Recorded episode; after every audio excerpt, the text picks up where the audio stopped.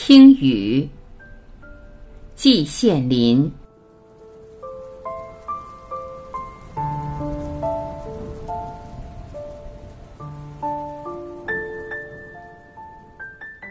从一大早就下起雨来，下雨本来不是什么稀罕事儿，但这是春雨。俗话说“春雨贵似油”。而且又在罕见的大旱之中，其珍贵就可想而知了。润物细无声，春雨本来是声音极小极小的，小到了无的程度。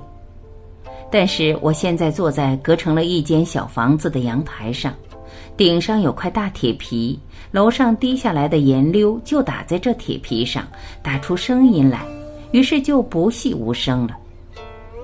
按常理说，我坐在那里同一种死文字拼命，本来应该需要极静极静的环境，极静极静的心情，才能安下心来，进入角色，来解读这天书般的玩意儿。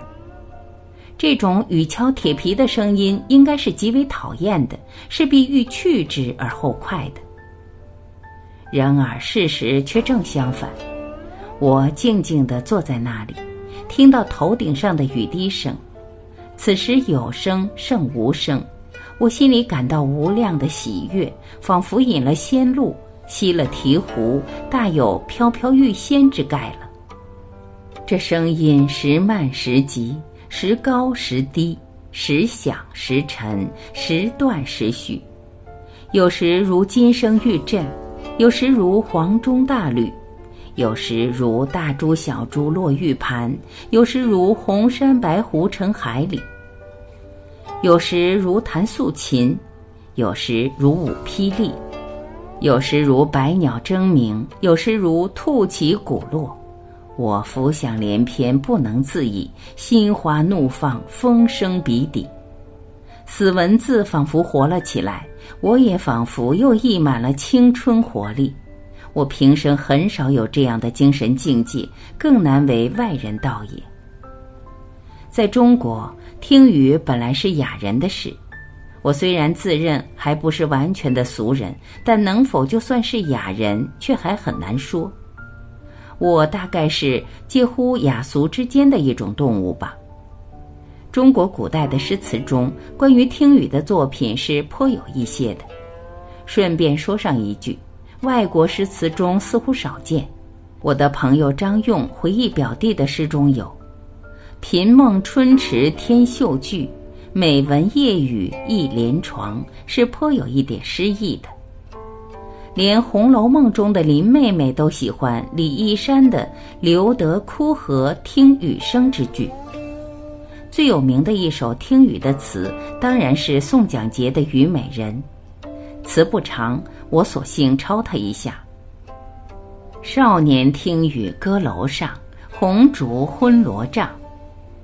壮年听雨客舟中，江阔云低，断雁叫西风。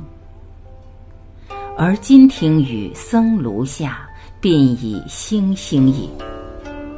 悲欢离合总无情，一任阶前，点滴到天明。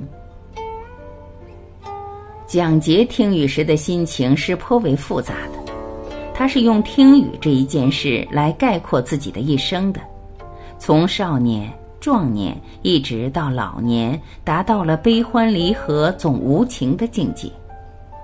但是古今对老的概念有相当大的悬殊。他是鬓已星星也，有一些白发，看来最老也不过五十岁左右。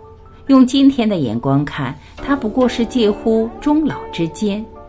用我自己比起来，我已经到了望九之年，鬓边早已不是星星也，顶上已是铜山灼灼了。要讲达到悲欢离合总无情的境界，我比他有资格。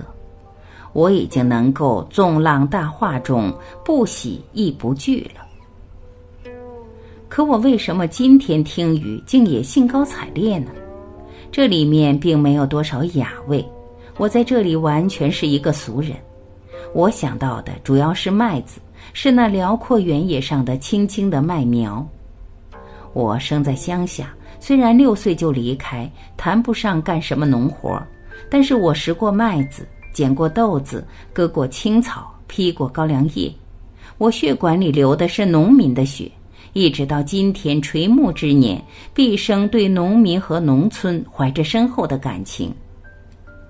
农民最高希望是多打粮食，天一旱就威胁着庄稼的成长。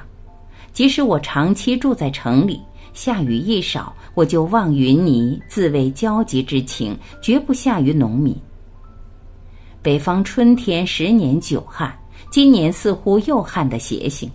我天天听天气预报，时时观察天上的云气，忧心如焚，徒患奈何。在梦中也看到的是细雨蒙蒙。今天早晨，我的梦竟实现了。我坐在这长宽不过几尺的阳台上，听到头顶上的雨声，不禁神驰千里，心旷神怡。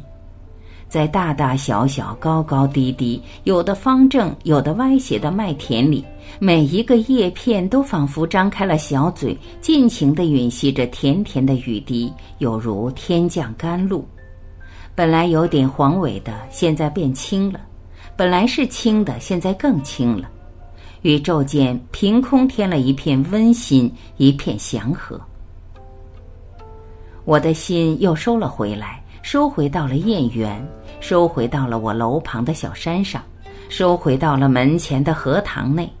我最爱的二月兰正在开着花，它们拼命从泥土中挣扎出来，顶住了干旱，无可奈何地开出了红色的、白色的小花。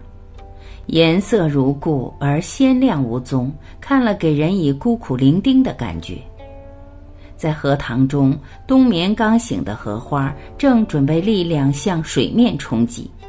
水当然是不缺的，但是细雨滴在水面上，化成了一个个的小圆圈。方是方生，方生方是。这本来是人类中的诗人所欣赏的东西，小荷花看了也高兴起来，劲头更大了，肯定会很快的钻出水面。我的心又收进了一层，收到了这个阳台上，收到了自己的腔子里，头顶上叮当如故，我的心情一跃有加。但我时时担心它会突然停下来。我潜心默祷，祝愿雨声长久响下去，响下去，永远也不停。